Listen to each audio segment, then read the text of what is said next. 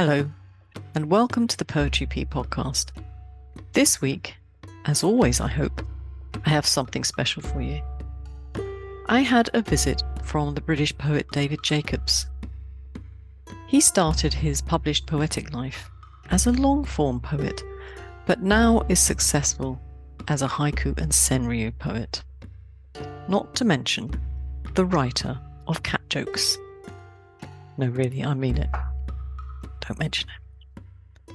We'll meet him in a minute, but before we do, if you're listening to this in July 2023, do go and consult the submissions diary because this month you have the opportunity to submit haiku and senryu using Toriiwaze. I do hope Keith's not listening to me because he'll be telling me off for pronouncing it wrong, probably. If you don't know what I mean, you should go to episode 13 of this series and visit with myself and Keith Evetts, he of the Haiku Foundation's Re:Virals. He'll tell you all about it. In the second half of the month, I hope you'll be submitting Haibun. It's Haibun with a twist. Kurt Paulish gave us an example in episode 17. Listening to that is a real must do if you're going to be successful in your submission this time. And Shane Pruitt, our Haibun editor, and I really want you to be successful. You can also submit your poetry to our video haiku prompt. Head over to our YouTube channel and put your poem in the comments. It's all set up for you to do that. And Linda Ludwig, our YouTube editor, will read every one of them and choose her favourites to be read on the podcast and published in the Poetry Pea Journal, the next one, the second one of the year. Make sure you're on our mailing list if you want news of the first one. It should be published any day now, and of course, there's an early bird discount for those of you on the mailing list. So, righty ho, let's get on, shall we? We have a poet to meet some inspiration and advice to absorb, and fun to have. Here is my chat with David Jacobs. Enjoy. Today we're welcoming David Jacobs to Pea Towers to give us a reading of his work. Hello, David, and welcome to Poetry Pea. Thank you very much. I'm very pleased to be here. And uh, thank you for inviting me. Oh, you know, it's a real pleasure. I'm looking forward to it. Now, you may well know David. He is a fellow poet after all. And the blurb on his latest haiku book, Buzz, says the following about him David Jacobs is that rare haiku poet, an established mainstream poet, having published in literary periodicals and poetry journals worldwide. His collections include Harlem Road from Peterloo in 1988, which was reviewed favourably in the Times Literary Supplement. And David, to use typical British understatement. That's quite a big deal, really, isn't it? Yes, I guess. I mean, for me, it was a big deal. Uh, certainly, the um, review in the Times Literary Supplement was a big deal for various reasons, because the same reviewer who had given me this good review and, in fact, put a buy recommendation next to it was um, the same reviewer who, about three or four years previously, had reviewed my first collection, also in the TLS, and had given me a right royal slating. so this was um, quite a difference. And also, ironically, that bad review um, came three weeks after I'd had a really good review of my first book from Poetry Review, which is oh. one of the which is the organ of the Poetry Society and generally sort of acknowledged as the best of the best of the rest, if you like, of the yeah. solely solely poetry magazines. So I was brought down to earth with a with a crash um, after that. After thinking, yes, I've arrived, I've arrived, I've arrived, and uh, but I hadn't. But when I thought about it, well, I thought actually that the, uh, I'd rather have a very good review alongside a bad review rather than have two sort of average reviews or what I might call a kind review or a polite review. Mm. Um, to me, the, the the two both of the people who reviewed my first book were established poets, and I thought, no, they both read the book. One's focused on the better part of it, the other is focused on where I went wrong. He called me pseudo Larkin and that sort of thing sort of mentioned I was vaguely promising, but um, but that was that was it. But I, would rather have had those than than the two two kind reviews next to each other, and I took it to heart, and I did realise my writing needed some adjustments. Mm-hmm. So yes, it was a big deal when I got the um, got the second review from the and same guy. Now, I invited David along initially because of his Haibun. I've been reading and enjoying them recently and, and wanted to hear him read some of them for us. But then, as I was doing the research, I discovered, as you've already heard, that he was not always involved in the Japanese short form. He started his poetic life very much in the mainstream, in long form poetry. And I thought it might be interesting to hear the journey of a poet, this poet, of course, David Jacobs. And I hope you're going to be interested too. So, David, could you kick us off with a reading of your poem, Christmas Lunch? Christmas Lunch. The credentials of the Bonneviers plummeted like shares. They never did write, said my friend, shampooing his car and brooding over an era's end. They had returned to their roots like migrating birds. Came twice for Christmas lunch, he adjudged, measuring his words like stepping stones or a row of beads. A sea dog of a face, tufted beard, swallow like moustache. His car shone like a capsule of sunlight. She's done me proud, he insisted, as well he might. And that appeared in London Magazine, I think about a century ago, but no, about uh, 1990, I think. It was volume volume 30, numbers 9 to 10. I don't think you'll find it online. well, thank you very much for reading it to us. And you told me uh, when we were putting this together that the then editor for London Magazine loved similes, and that coincidentally you were going through a simile metaphor period at the time. And with my editor's hat on, I noticed that many poets used um, used to writing a more long form or a Western style of poetry send me haiku, including similes. And I wondered, were you able to break the habit easily when you turned to haiku? I think the short answer to that is yes, but I think probably because it was never really a habit with me. Um, it was a it was a phase I went through, and I realised quite soon that the editor of London Magazine, which was always a target journal for me to try and get into, uh, published a lot of this type of stuff, which I think was originated by Craig Raine when he wrote A Martian Sent a Postcard Home, if you're aware of that. And so this type of simile metaphor writing acquired the name of Martian.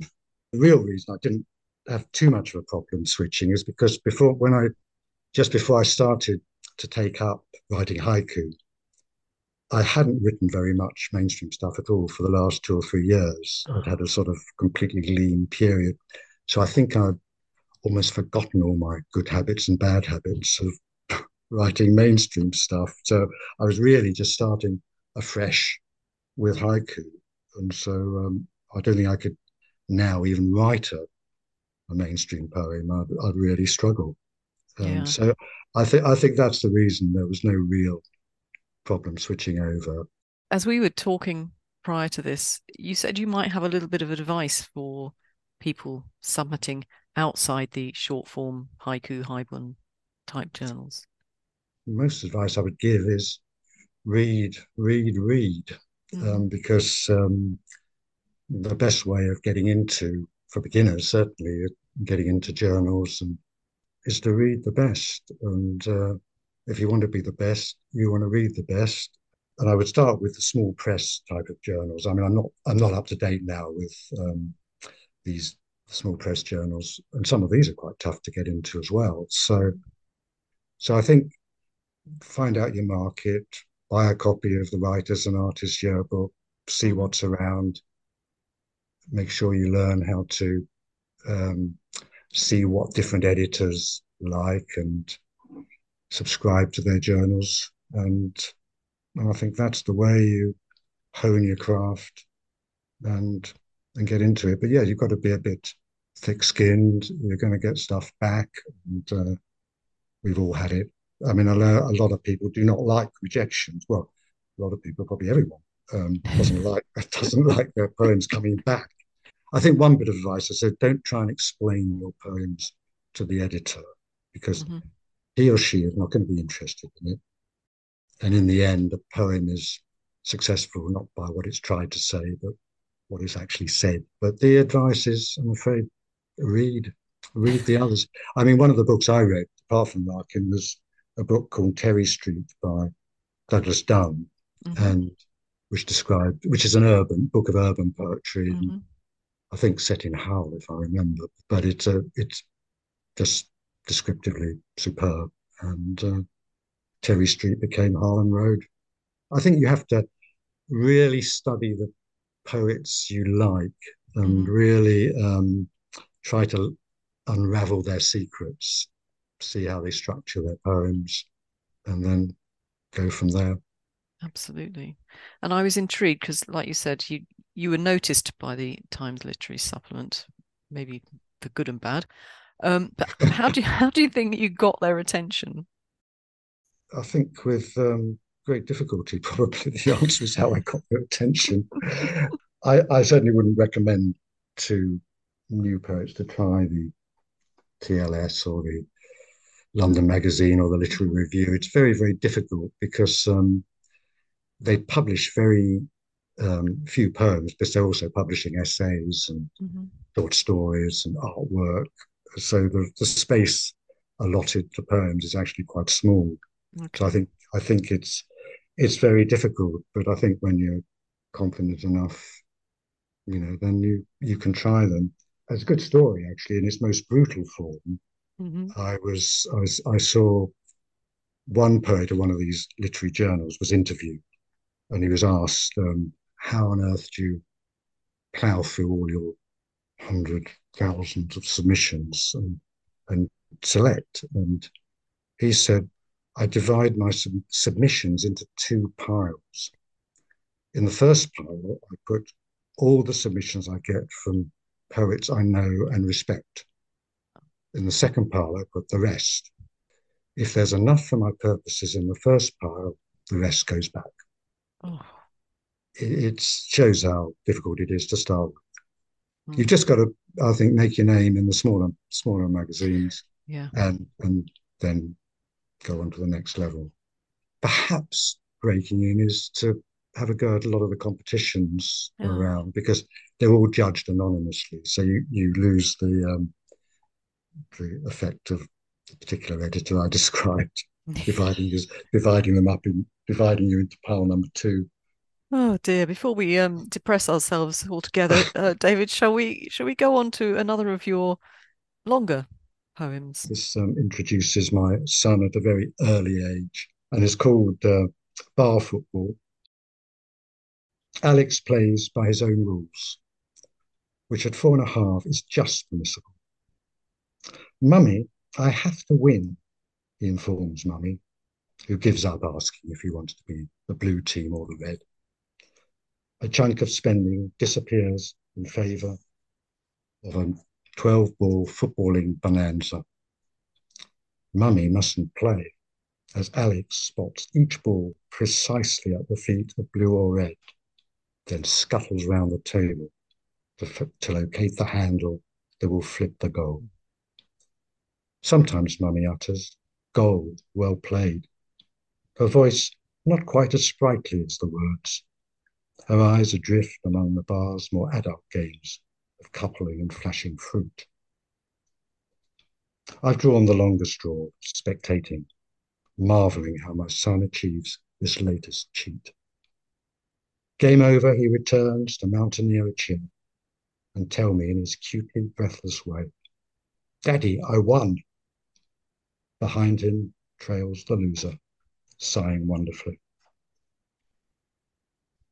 This was published in my third and final mainstream book, The Gardens of Uncle Arnold, which um, is, I think, just about available.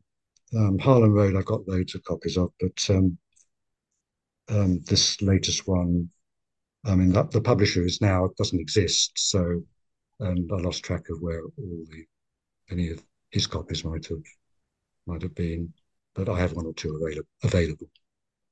So, this podcast, as well as a journey with your poetry, is going to be a bit of a journey with Alex because we're going to hear about him as we go through. And in looking for examples of your haiku now, I found your book Just Before Bed on the Haiku Foundation website, which was published in 2012. And the poems that we're going to talk about next will probably predate that publication date. But tell us, when did you seriously start writing your haiku?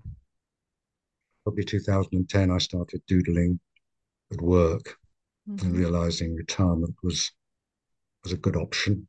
Took it from there.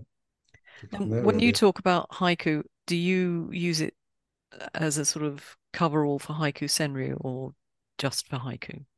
I tend to rather blithely um, just call them all haiku. So we're going to hear some from Just Before Bed, which was reviewed by Michele Root-Bernstein in Frogpond. And she said of it, characteristics that struck this reader include the deft use of language to connect one image to another, the bittersweet um, contiguity. How do, how do you pronounce that? Contiguity? I don't know, and I had to actually check it in a in a dictionary when I saw the review, um, so I wasn't quite sure. Um, of reality and imagination, understated wit, and unassuming insight which again I thought was not too shabby for a review of your first book, David. Your first haiku book, anyway. No, I certainly. Uh, well, it was a lot better than my the review I got from the TLS for for my first book, mainstream book. I think that was um, a nice review, and coming from um, Michele, I mean, you know, has won loads of awards and is mm-hmm. very prolific and appears everywhere. I can't really argue with that. Um, even if I have to check some of the meaning in a dictionary. Would you like to read some of the work to us? Coming ashore at their own pace, oarsmen's ripples. Coming ashore at their own pace, oarsmen's ripples. All the family around the hatchback, summer's end. All the family around the hatchback, summer's end. New Year's Day, pressing the old soap into the new. New Year's Day, pressing the old soap into the new. Good Friday, the usual mayhem on the gyratory. Good Friday, the usual mayhem on the gyratory. I said to you before, David, that that last one resonated with me. And last time we were talking, I couldn't remember what the name of the road was. I remembered in the end it was the Hanger Lane, Hanger Lane Gyratory, yeah. Um, yeah. which, if anyone yeah. is listening from London, will know is um is is horrendous, particularly at the weekend. But um, there you go. And the other one, I thought every time I read it and and listening to you read it too, New Year's Day, pressing the old soap into the new. I think isn't isn't that a poem of its time? Do you think in ten years' time people will will get that? Oh yes, I see what you mean. Yeah, I wanted to do a haiku about pressing the old soap into the new because I thought there had to be something there, and, I, and it took me ages to actually get the first line, mm. and uh, the now seems completely obvious. I suppose it's New Year's Day is a bit of a hackneyed type of kigo, but it's. Oh. Uh, uh, but it works at times. Um, it works perfectly, really, for this one. Like you said, yeah. now you've got it there. You must have been kicking yourself that you didn't think of it earlier. But this is the thing about haiku writing, isn't it? it it's just uh, when you finally sort of get there and you think, well, how did it take me six months to get there, or whatever it, whatever it took, and mm-hmm. uh, and this was, um, and sometimes you sort of almost, yeah, the the Kigo might you might start with a Kigo, but this I just started with how do I how do I sort this um, this image out? That was it. Are you um are you somebody who edits who will keep however you keep them in a note notebook or whatever? You'll write, let it stew for a little while, come back and and and edit them, or how do you go about it? It varies. I mean, obviously, probably like most people. Some come quite quickly, but mm-hmm. um, and seem to be sort of finished, mm-hmm. and others, yes, I come back to them, and when I think I've got a draft that might be worth, might be a week's time, a month's time. Mm-hmm. I mean, there's one there's one poet a haiku poet I spoke to, and um, quite a well-known one, and he um, he told me that once he's written a draft, he uh, puts it away for four to five years. Oh, I mean, I think it's quite extreme that, but Mm. it's uh, it seems to work. Yeah, I think someone described described finishing a poem as like a a box when it just clicks shut, oh? That's the um, and that's when you know it's you can close down that particular haiku forever and go on to the next. We're going to continue our journey with you with a few more haiku and senryu from another of your books, Grandma's Chip Bowl. Now, this one was reviewed by Alan Summers, who said, This collection is a magnus, magnum opus with 112 haiku. Thankfully, the power of its themes make this a wonderful read, not at all bloated.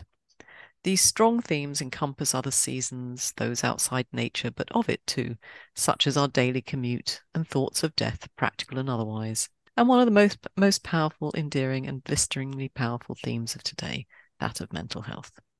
And he also mentions the glimpses we get into the father and son relationship.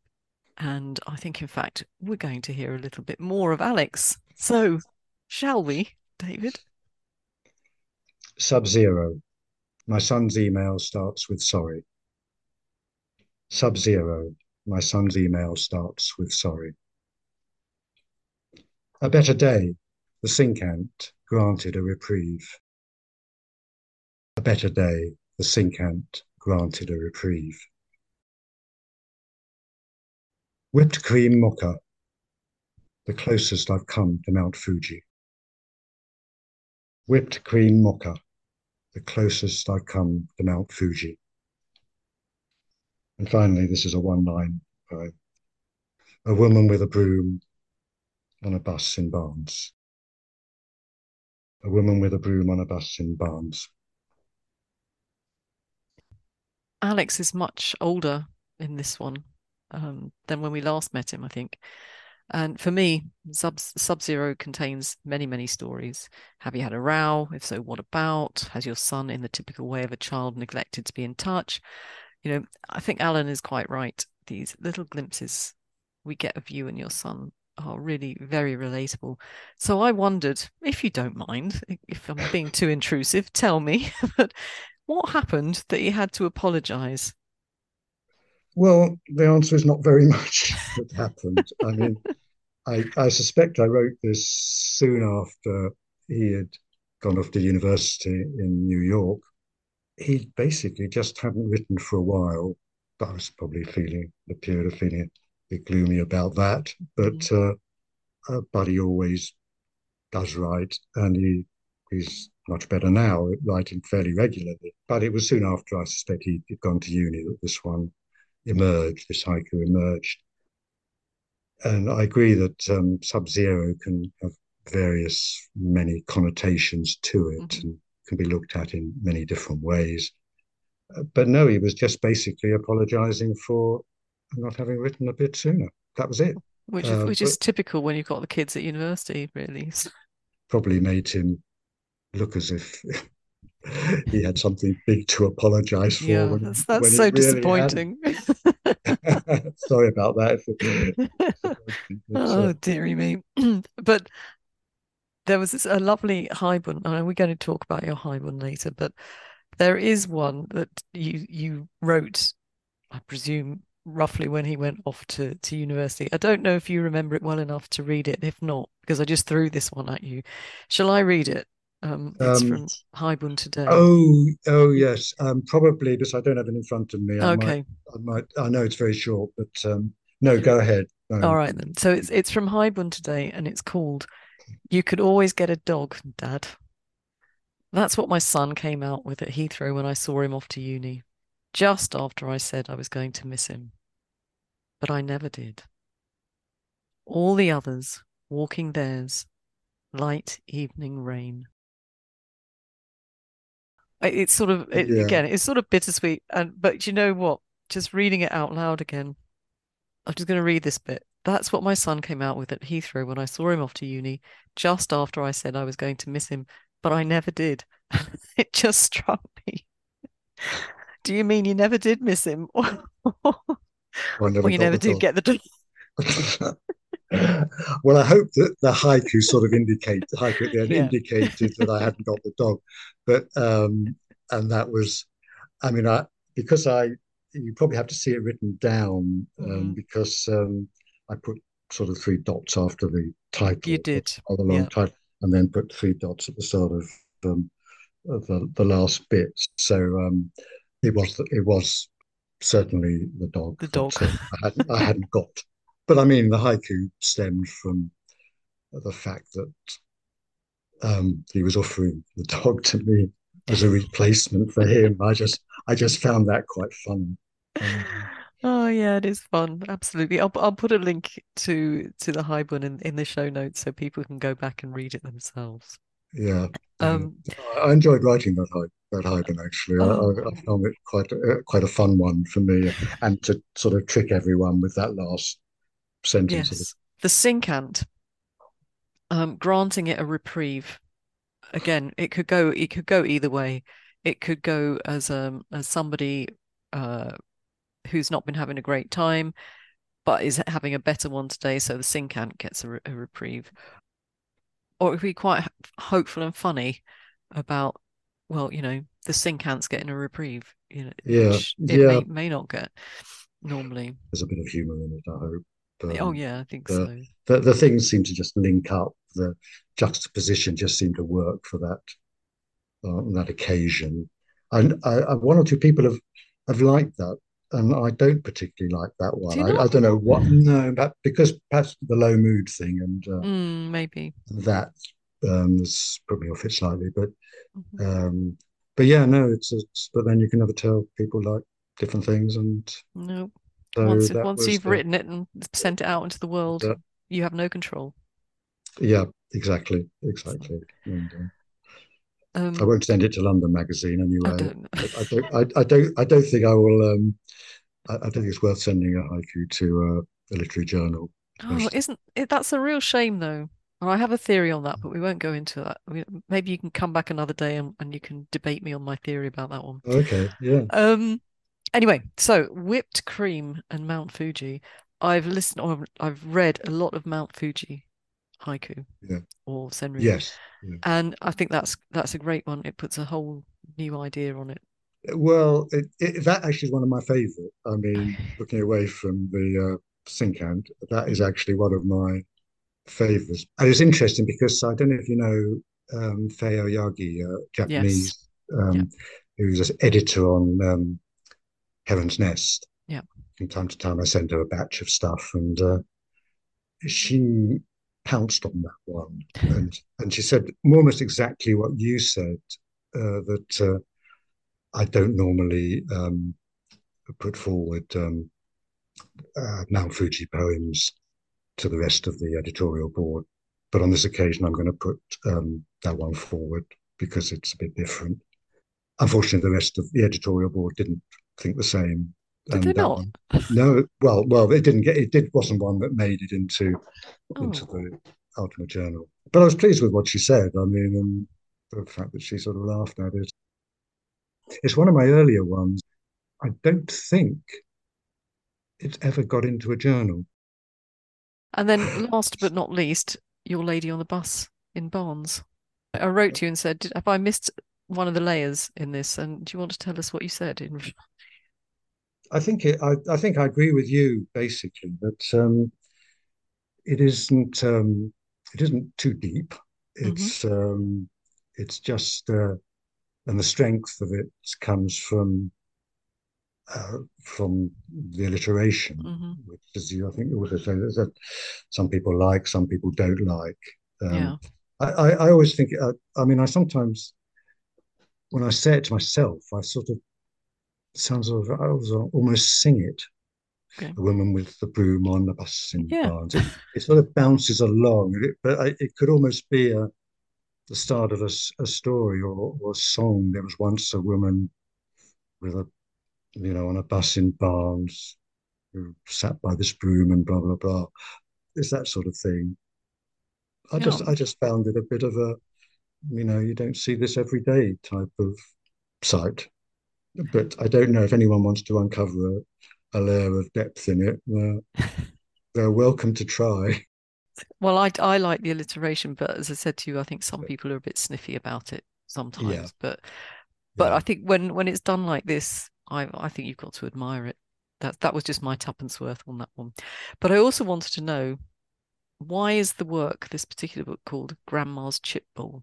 In the book, there's a there's a haiku which is Top Hotel, Grandma's Chip Bowl overflowing, and in the absence of finding a title that's really good, I think probably most haiku writers look through each haiku they've written and see if there's a good sort of title there within the within one of one of the haiku. And I just sort of came up. I just decided, oh, that's a good good thing because um, it sounds as if uh, you know the book is overflowing with haiku, whereas her, and her bowl was overflowing with chips, and it was just. And she was really enjoying the. I mean, the family were were sitting at a table near us, and it was it was just uh, the children were running around, and she was just having a marvelous time with this massive chip bowl bowl of chips. And uh, the front cover of the book actually has a picture of chips almost overflowing and the ketchup sort of wobbling on the edge of the bowl, about to fall off. And that was the um, why I decided to call it Grandma's Chip Bowl. Can people still buy this book? Um, yes, I've got copies of this, and I would be the only one to okay. probably have that. So that would be the email me, and uh, I can sort out sort that out. Okay. So again, remind people that the details will be in the show notes. They can go there and yeah, find yeah. out. So on to our last batch of haiku, and this time from your most recent book, Buzz. So Michael Dylan Welch says of this haiku, or the haiku in this book, that these self-effacing poems reveal the poet getting older. Cheers, Michael. Um, so do you feel that in the work? Because I know um, we, we're going to meet your son again, and he's definitely older. I, I certainly feel I'm getting older. I feel grumpier, um, which is a good sign of getting, well, a real sign of getting older. Mm-hmm. Um, but yes, as to your question, do I feel that in the work? Yes, I think it's there because it does contain um, a reference to a 65th Christmas and a 68th birthday mm-hmm. and another haiku that are less direct than that. So, hmm. shall, shall we hear a little from Buzz then, David? Arrivals, my son's stubble. Arrivals, my son's stubble. The kiosk girl, gone with the kiosk, first autumn leaves. The kiosk girl, gone with the kiosk, first autumn leaves. Wildlife, I tread a path round the lovers. Wildlife. I tread a path round the lovers. David, we've seen a progression of your poetry from long form to haiku through the years. Do you feel, we know we've just touched on you feeling older yourself, but what, if anything's changed about your haiku? Well, you may be surprised by this answer, but um, I think they may have actually got slightly worse. I remember the late Martin Lucas said did say something about a a two year explosive period of writing haiku, after which you sort of lose lose the way and uh, they go sideways and maybe downhill from mm. there on in.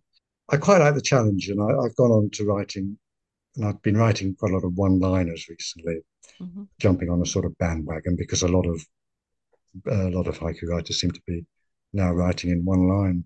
Mm. Um, and I and I find that quite a nice challenge. And I'm probably being unduly pessimistic about my own work. I, I suspect. Um, I think just before bed was a sort of shorter book, and it didn't have too many very bad haiku in it. Whereas mm. now I probably may be writing some which are similar, but a longer book will probably contain a few more not so good ones as well and one of my early ones did did pick up a British Haiku Award or a runner-up in the British Haiku Award a couple of years back, I think. So I'll read that one. Um, yes, please.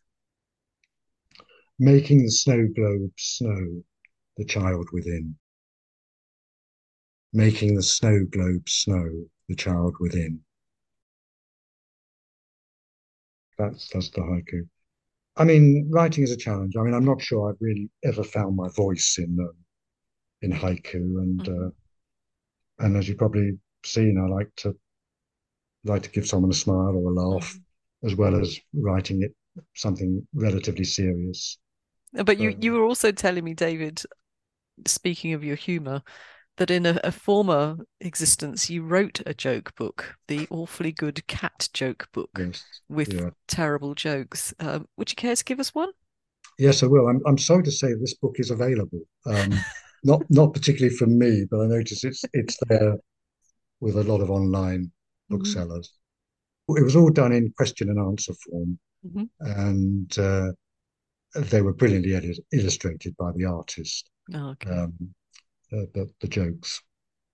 Why do cats never go hungry in Reykjavik? Answer, because it's in Miceland. now, yes, a bit of a dad joke. Definitely the, a dad joke. I mean, that's that'd be a great uh, present for all dads coming up to Christmas or Father's Day. It sold well in the Christmas it came out.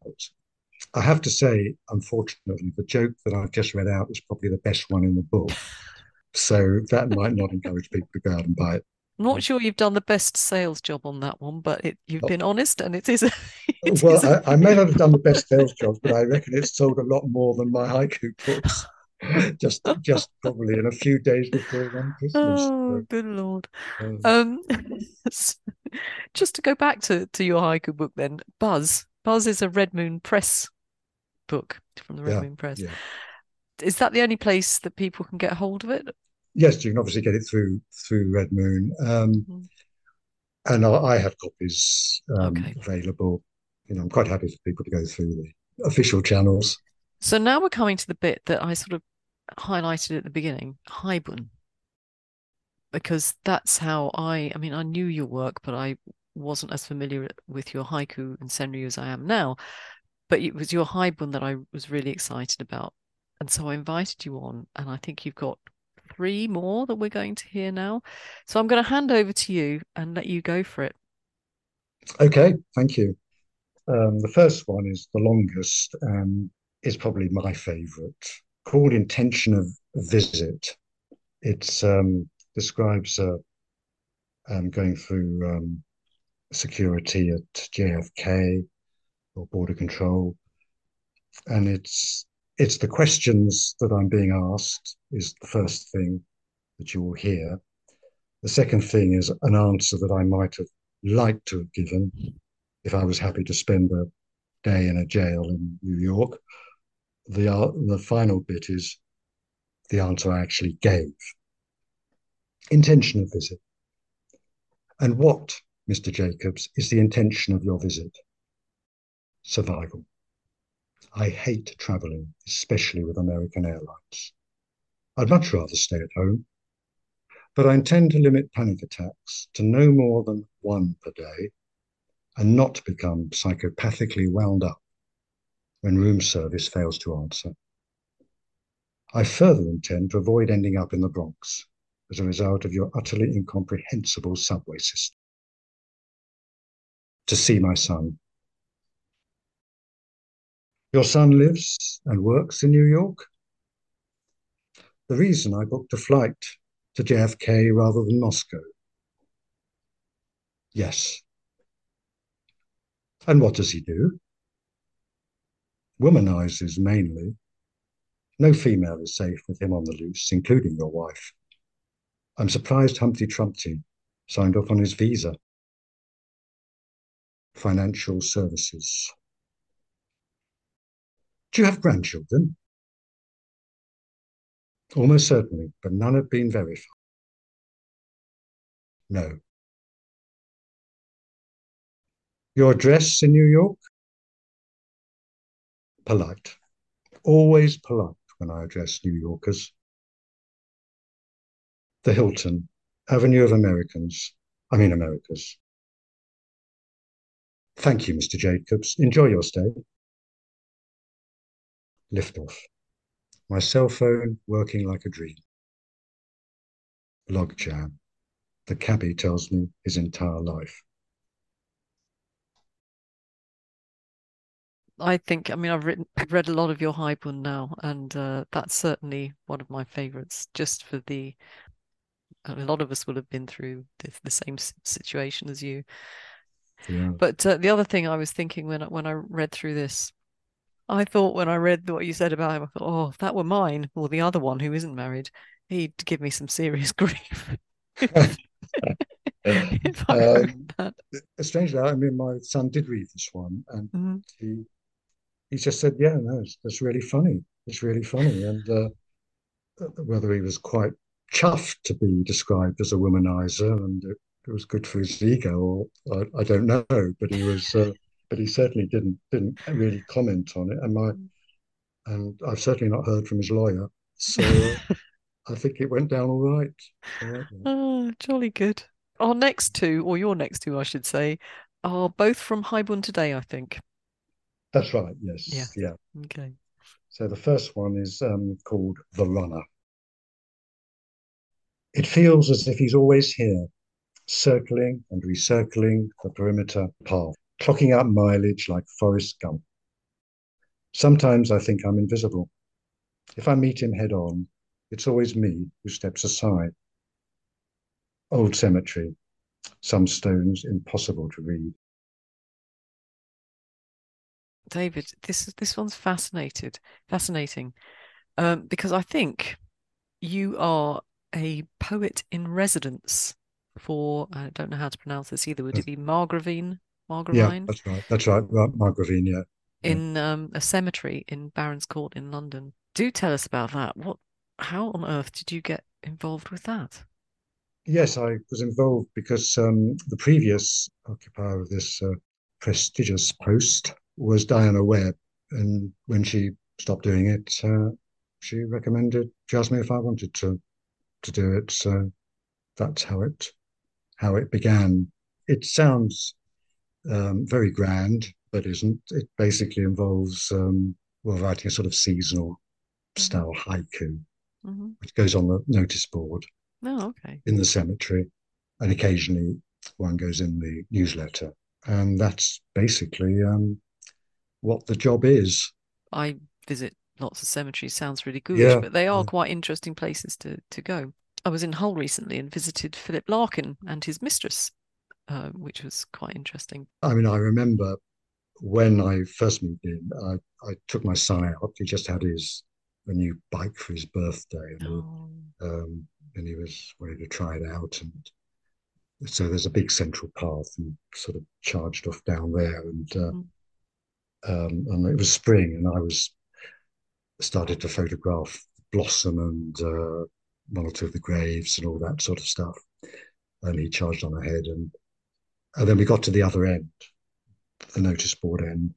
I looked on the notice board, and they said they had the bylaws printed, and they said one of which was no cycling is allowed in the cemetery, and no photographing of the graves is allowed oh. without consulting the estate. And uh, I thought that's good for a first go. I've broken I've broken the bylaws twice. We have one, unfortunately, just one last one. So I'll hand back to you and, and ask you to read it for us. Right. The last one is um, actually, I think the first high Haibun I had published, and it's called 102. In three months, you'll be 102.